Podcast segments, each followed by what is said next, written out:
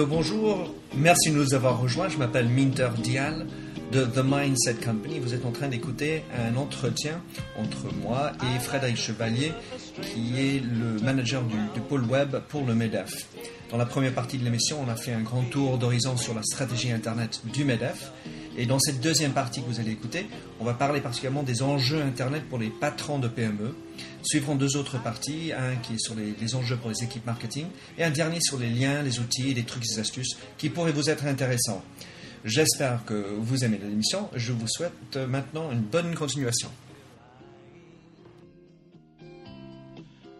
Alors j'ai envie de, donc, de rebondir ce que tu dis et, et parler justement, si tu es en train de parler aux 750 000 chefs d'entreprise PME, quel conseil pourrais-tu leur donner euh, si euh, ils veulent se lancer sur le web pour développer leur business? Quels conseils quels, quels trucs, ces astuces pourrais-tu passer euh, s'ils veulent vraiment il, y a, deux, questions dans ta question. Il y a se lancer sur le web pour développer le business, qui est une question très pointue et, dont tu sais, je suis aussi un des spécialistes. Euh, et puis il y a euh, cette dimension web 2.0, réseaux sociaux. Alors, ça se rejoint, euh, il, y a, quelques aspects qui se superposent. En amont, sur la première, première, partie de la question, je dirais ne pas céder. Première chose, ne cédez pas aux effets de mode, sortez du débat technique et ayez pour grande conviction que le web, c'est pas de l'informatique. Déjà, quand on a compris ça, on s'éloigne de 90% des problèmes qu'on peut rencontrer. Vous allez forcément être démarché par euh, le plus souvent euh, des web agencies ou des SS2I qui ont un produit extrêmement génial qui fait tout, euh, qui donne l'heure, qui fait le café, qui vous réveille, qui vous masse, qui vous borde, qui vous endort, qui fait tout ce qu'on veut. Le tout de manière très simple, il est forcément révolutionnaire. Et puis on vous vend l'outil, puis après euh, on voit ce qu'on peut faire. C'est surtout pas ça. Je crois qu'il faut euh, oublier dans un premier temps et l'aspect technique et l'aspect financier.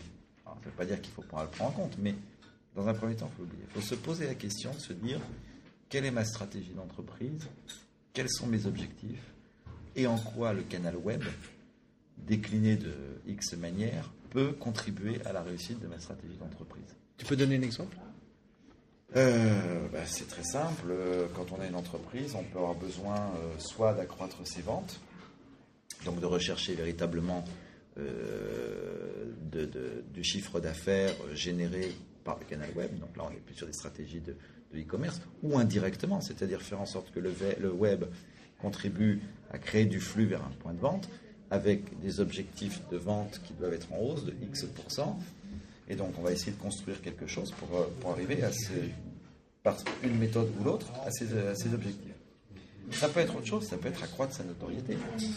Ça peut être euh, développer la relation euh, entre euh, le client et l'entreprise, la marque et le produit. Avoir, pour fidéliser le client, on sait qu'en en, en problématique commerciale, il coûte beaucoup plus cher d'acquérir un nouveau client que de le fidéliser. Et sans aucun, sans aucun doute, le canal web dans toutes ses dimensions, hein, site, euh, espace personnalisé, email, et puis maintenant, toutes les déclinaisons sur l'Internet mobile, et j'aurais même tendance à y ajouter le canal SMS ou MMS, sont des outils privilégiés pour fidéliser. Donc on va essayer de garder, de maintenir entre, puisqu'il y a des cycles d'achat dans les produits, une voiture par exemple, bon, il y a des Français qui la gardent jusqu'à 10 ans euh, parce qu'ils ont acheté la voiture, enfin il y a encore cette euh, notion de posséder et autres, mais maintenant on arrive plus vers des cycles qui se rapprochent jusqu'aux États-Unis, alors les fous furieux, enfin les fous furieux, les addicts, ça va être deux ans, un an, deux ans, ouais. et puis euh, la moyenne va être aux alentours de quatre ans. Et on commence à l'acheter en location euh, longue durée parce mmh. qu'on s'aperçoit que euh, posséder sa voiture, en fait, on possède quelque chose qui perd de la valeur. Mmh. Donc, pour euh, que ce soit le concessionnaire automobile, parce que lui, il a intérêt à garder directement ses clients, ou d'une manière plus générale la marque, peut être dans une logique de garder la relation avec le client, avec l'idée que l'objectif c'est qu'il reste fidèle à la marque, parce qu'il aura une bonne image de la marque, parce qu'elle l'aura accompagné, parce que ceci, cela, et donc il rachète une voiture, un autre modèle de la marque, quand on va arriver à la fin du cycle produit. Pour cela, il faut être capable d'être aux côtés du client, euh, j'allais dire à toutes les étapes de son expérience euh, de consommation du produit. Il a un problème, sa voiture est en panne, il a ceci, il a cela. Euh, le service ça peut être un canal, voilà, mais le conseil, avant même d'arriver au garage, le conseil, l'assistance, des choses comme ça. Comment bien maintenir sa voiture euh, il y a aussi euh, l'attachement à la marque à travers la communication marketing traditionnelle sur les innovations, sur les nouveaux produits, l'inviter peut-être à des journées portes ouvertes, pourquoi pas. Euh. Donc vraiment, ça peut être une approche de fidélisation. Donc on, est, peut être dans une fidélisation. On peut être dans une logique d'économie d'échelle, de réduction de coûts. C'est-à-dire de se dire au fond, avec le web, je vais dématérialiser une part de mes process. Ça va me faire économiser de l'argent. Aujourd'hui, euh, beaucoup de ceux qui nous écoutent doivent recevoir leur relevé de banque euh, ou leur facture de téléphone par email. Euh, ben, on économise le papier, les enveloppes, les timbres. C'est beaucoup plus rapide. Et c'est bon pour l'environnement. C'est bon pour l'environnement. Bon, ça peut être un objectif. Donc mhm. il peut y avoir plein, plein, plein, plein d'objectifs. Il peut y avoir aussi un objectif qui est plus, comment dire, qui est plus moderne. je ne sais pas si c'est le terme, mais enfin qui, une approche marketing qui est plus récente, de dire je vais prendre euh, mes clients ou le public, mes prospects, je vais, en faire des co-créateurs. Mhm. Donc en fait, je décuple ma force marketing parce qu'au lieu d'avoir un, un, directeur marketing que j'ai toujours, mais je vais avoir au fond une quantité illimitée de personnes qui s'intéressent à ma marque et mes, produits qui vont donner leur vision. Mhm. Euh, c'était le cas notamment de euh, qui euh, s'était associé à, Dassault Systèmes, qui avait sorti un logiciel, une application full web de, modélisation en 3D et qui permettait à l'internaute de vivre une expérience de design en 3D. Grosso modo, on lui a mis un pot de yaourt et avec sa souris, il pouvait le déformer en largeur, en hauteur, appliquer des, tas de choses.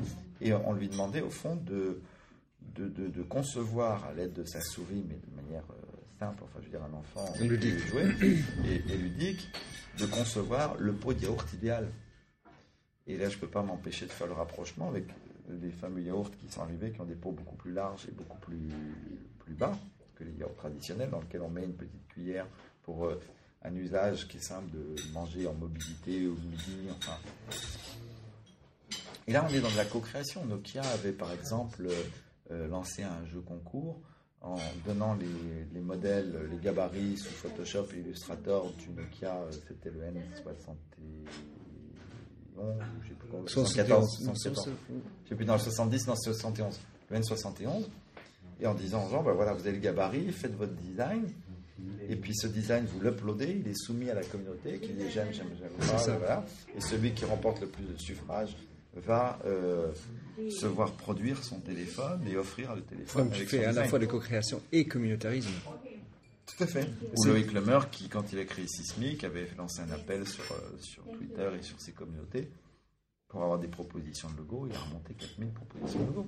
Je ne sais pas si tu connais l'exemple de, dans la voiture de Local Motors, une société à Détroit qui se met un peu en position de General Motors et ils, sont, ils ont soumis euh, à la population des ingénieurs intéressés, des, fous furieux, des addicts, comme tu disais tout à l'heure, pour participer à, l'innovation de la voiture. Et ils ont créé une communauté, et toute cette communauté, qui était autour de 50 000 personnes, ont participé à l'élaboration, et ils ont coupé le temps de développement de 5 ans traditionnel à un an et demi. Bien, parce qu'on multiplie. Euh, donc on est, et puis là on fait d'une pierre deux coups, parce que d'une part on a une réduction de coûts, donc d'augmentation de productivité, d'autre part on a une augmentation de créativité, et en plus on fidélise. Parce qu'on implique le consommateur. ils sont 50 000 déjà acheteurs. Et, forcément, quand on a été impliqué dans quelque chose, on est quand même plus réceptif quand on nous impose quelque chose euh, de manière descendante. Donc voilà. En tout cas, ça c'était le premier volet, euh, de bien euh, concrètement faire comprendre que on fait pas un site parce qu'il faut faire un site. on fait pas un site parce qu'on a un gentil commercial qui vient nous présenter la technologie révolutionnaire. On part d'une problématique de développement, une problématique marketing, euh, d'une problématique de, pilotage du tableau de marche de l'entreprise et on considère euh, le canal web et les outils qui, qui alimentent ce, canal comme des outils au service de cette stratégie. Mm. Et là, le chef d'entreprise, le PME, va pas être perdu parce qu'il est dans son univers. Généralement, il sait, il, a, il a de l'instinct, il sait comment il va apporter le succès à son entreprise en construisant son entreprise autour du client. Donc là, c'est pareil. La deuxième chose sur le volet Web 2.0, parce que évidemment, est-ce qu'une entreprise doit avoir un blog? Est-ce qu'elle doit être présente sur les réseaux sociaux? Enfin, c'est des questions qu'on entend toutes les 5 minutes. Euh, sur ce volet-là, il faut se dire qu'une fois qu'on a fait le diagnostic dont je viens de parler, déjà on a un peu les idées claires. Mais deuxièmement, euh, bien sûr, on peut faire des, recommandations, j'en fais euh, régulièrement, mais on est dans une logique où il faut apprendre en marchant. Donc il y a l'expérimentation. Et on en avait parlé juste avant d'enregistrer cette émission ensemble, c'est de se dire, voilà, à mon sens, il y a trois étapes. Il y a la prise de conscience. Soit parce qu'on a pris conscience soi-même en s'intéressant un petit peu à ce qui se passe, soit parce qu'on a été touché par ce qu'on appelle euh, l'évangélisation, c'est-à-dire des personnes qui viennent vous initier, vous ouvrir les yeux sur les perspectives du web, du web 2.0. deuxième étape, c'est la mise en place. Et là, on est dans du laboratoire d'expérimentation, on ajuste, a des choses qui marchent, des choses qui ne marchent pas. Il faut juste euh, euh, avoir euh, je veux dire, la, capacité à, rebondir et à réagir. Et puis, on arrive après dans la phase de maturité, qui est la phase de structuration. Donc, prise de conscience, c'est je découvre que au fond, le Web 2.0 peut être fait pour mon entreprise, qui peut m'apporter quelque chose et que je devrais l'utiliser de telle manière. Ça, c'est le, premier, point. Deuxièmement, euh, mise en place, bah, je vais commencer par créer mon blog, euh, mes, mes communautés, je vais... Selon la stratégie. Selon la stratégie, je vais interconnecter tout ça avec mes dispositifs existants, parce que c'est pareil, on, est dans... dans c'est pas pour rien qu'on appelle Internet, on appelle la toile. On est dans une toile et on doit aussi tisser sa propre toile, c'est-à-dire que euh, le blog peut aller avec le profil Facebook, le compte LinkedIn, le compte Twitter. Euh, grâce à une technologie qu'on appelle les flux RSS, on arrive à tout interconnecter pour faire en sorte que, au fond, euh, là où passe l'internaute, il ne soit pas à plus d'un ou deux clics de, l'information ou du produit, enfin de l'endroit où on veut, on veut l'emmener. Donc on met tout ça en place. Et, juste parlant, il ne faut pas non plus oublier l'aspect tissage de la toile Là, dehors. C'est-à-dire qu'il y a, y, a, y a tissage blog, flux, RS, etc. Mais tout ça se, se compile. Ce qu'on disait tout à l'heure, il faut rencontrer les gens, il faut créer du Il y a du réel aussi. Parce que de toute façon, euh, c'est comme les gens qui s'imaginent qu'il suffit de faire une vidéo euh, un peu drôle, la mettre sur YouTube et qu'on va faire un buzz. Non, ça ne marche pas comme ça. Euh, il y a un frémissement plus qu'un buzz. et votre capacité à créer le frémissement vient de votre capacité à disposer de relais. Et ces relais, vous devez les connaître. Vous devez les avoir rencontrés. Vous devez être capable de leur signaler d'informations ou ils doivent simplement suivre ce que vous faites et de même peut-être aller euh, au-devant de vous. Ensuite, euh, ce frémissement, dès lors qu'il prend une certaine importance, il faut bien prendre conscience que le buzz viendra de l'amplification par les médias naturels. Mm-hmm. Ça, c'est très bien expliqué dans, un ouvrage qui s'appelle le, Guide de l'influence, que que Vincent Ducré a sorti aux éditions Erol en mars dernier, où il, a, il a modélisé en fait le, le circuit de l'information, la circulation de l'information jusqu'à la finalité qu'on oublie souvent, c'est-à-dire l'impact sur l'opinion. L'impact sur l'opinion, alors quand on a un parti politique euh, ou un gouvernement, c'est faire adhérer, soutenir ses idées, ses réformes. Quand on est une entreprise, l'impact sur l'opinion, c'est le consommateur qui achète, qui consomme, le, produit. Mm. On est dans le même schéma en réalité. Exact on vend des idées, on vend une cause, euh, on vend un produit, enfin on a toujours quelque chose à vendre. Alors quand on a ça, on raisonne en termes d'influence. C'est ça qui est expliqué dans cette méthode qui s'appelle le management. Et il y a quatre grandes étapes au fond. Euh, quatre phases. Il y a la phase d'émission, c'est nous, euh, enfin celui, l'entreprise va émettre, alors soit par le communiqué, soit par un événement, enfin voilà, il y a l'émission de l'information. Ensuite, il y a sa phase d'amplification, qui est une phase où jouent les médias euh, traditionnels, renforcés par des nouveaux médias, c'est-à-dire les, rédactions en ligne des journaux qui permettent aussi de traiter du temps réel, des journaux, des magazines, euh, des médias plus euh, spécialisés comme euh, Mediapart, Le Poste, enfin des, choses comme ça, qui sont des médias purement des purs players du, web, Rue 89, Eco 89, etc. Puis, on a la zone participative et de débat, et après la zone d'impact sur l'opinion. Donc, ces quatre, ces quatre grandes phases dont il faut, dont il faut avoir conscience et de se dire voilà, il ne suffit pas d'émettre le message et puis d'attendre que ça se passe mais il va falloir pouvoir jouer sur les relais. Dans la zone participative, pour relancer le débat, c'est bien de connaître des, blogueurs, c'est bien de connaître des experts influents. Et euh, ces zones peuvent fonctionner de manière matricielle. C'est-à-dire qu'avant, on avait la chronologie des, médias qui disait qu'on émettait une info, il y avait l'agence de presse, la radio, euh, la télé, C'était linéaire. C'était linéaire. Aujourd'hui, c'est matriciel. On peut très bien avoir dans l'univers du web une info qui sort, qui commence à rentrer en débat, qui commence à faire du bruit, soit parce qu'elle fait polémique, soit parce qu'elle est originale, soit parce qu'elle est décalée, soit parce que euh, soit parce qu'elle est, portée par une sorte de soutien, soit parce qu'elle est drôle. Euh, à partir du moment où ça dépasse un seuil critique de, c'est pour ça que j'appelle ça de frémissement plus que de, plus de buzz directement. Euh, là, du coup, on va avoir un ou deux médias qui vont commencer à s'y intéresser. Puis ça va renforcer parce que l'audience de ces médias, qui quand même aujourd'hui, il faut quand même l'avouer, aujourd'hui, euh, on, peut me dire ce qu'on veut, je crois beaucoup euh, euh, à tous les médias communautaires et participatifs, au phénomène de blog et au web 2.0, à tout ce qu'on veut. Mais pour l'instant, on n'est pas encore à l'impact de 30 secondes sur le journal de TF1. Pas encore. mais quand un TF1 ou un M6 ou un canal ou simplement une radio commence à parler du truc, les chroniques web qu'on a le matin sur les radios euh, notamment, euh, on redonne un élan au buzz qui prend des proportions beaucoup plus importantes et puis après ça s'auto-alimente, c'est-à-dire ces allers-retours entre augmentation du buzz, de plus en plus de médias qui en parlent, réaugmentation du buzz et ainsi de suite. Et ça, ça se gère, ça se pilote. C'est ça cette notion de hub management, c'est gérer son influence sur le web euh, ça se pilote online et ça se pilote offline. Mhm. Dans la vie réelle, avec les, contacts qu'on peut avoir. Alors, euh, c'est des propos euh, très intéressants. Donc, j'ai lu ce livre de Vincent Ducret, j'y crois profondément et je pense que c'est un, chef-d'œuvre qui, qui, va, je recommande fortement pour la lecture aux patrons qui écoutent.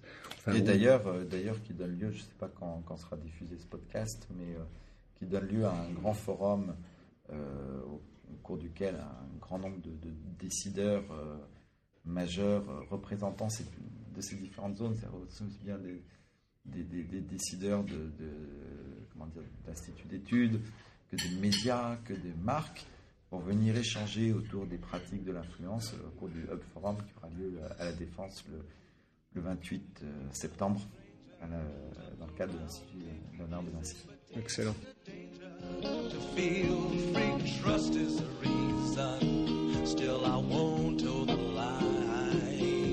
Alors merci d'avoir écouté cette euh, deuxième partie de l'entretien entre moi-même, Minter Dial, et Frédéric Chevalier, qui est le responsable pôle web du MEDEF.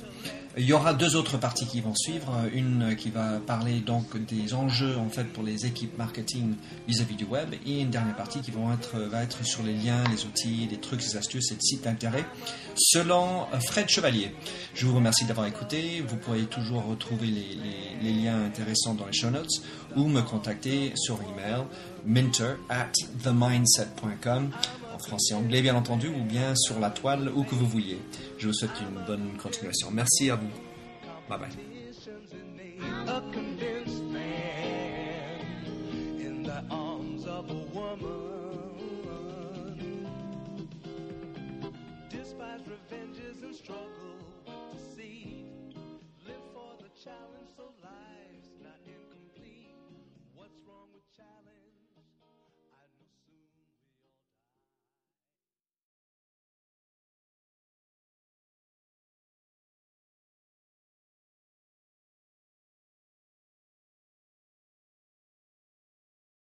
Welcome, change agents, to your go to place for stories that ignite your spirit, fuel your purpose, and connect us all.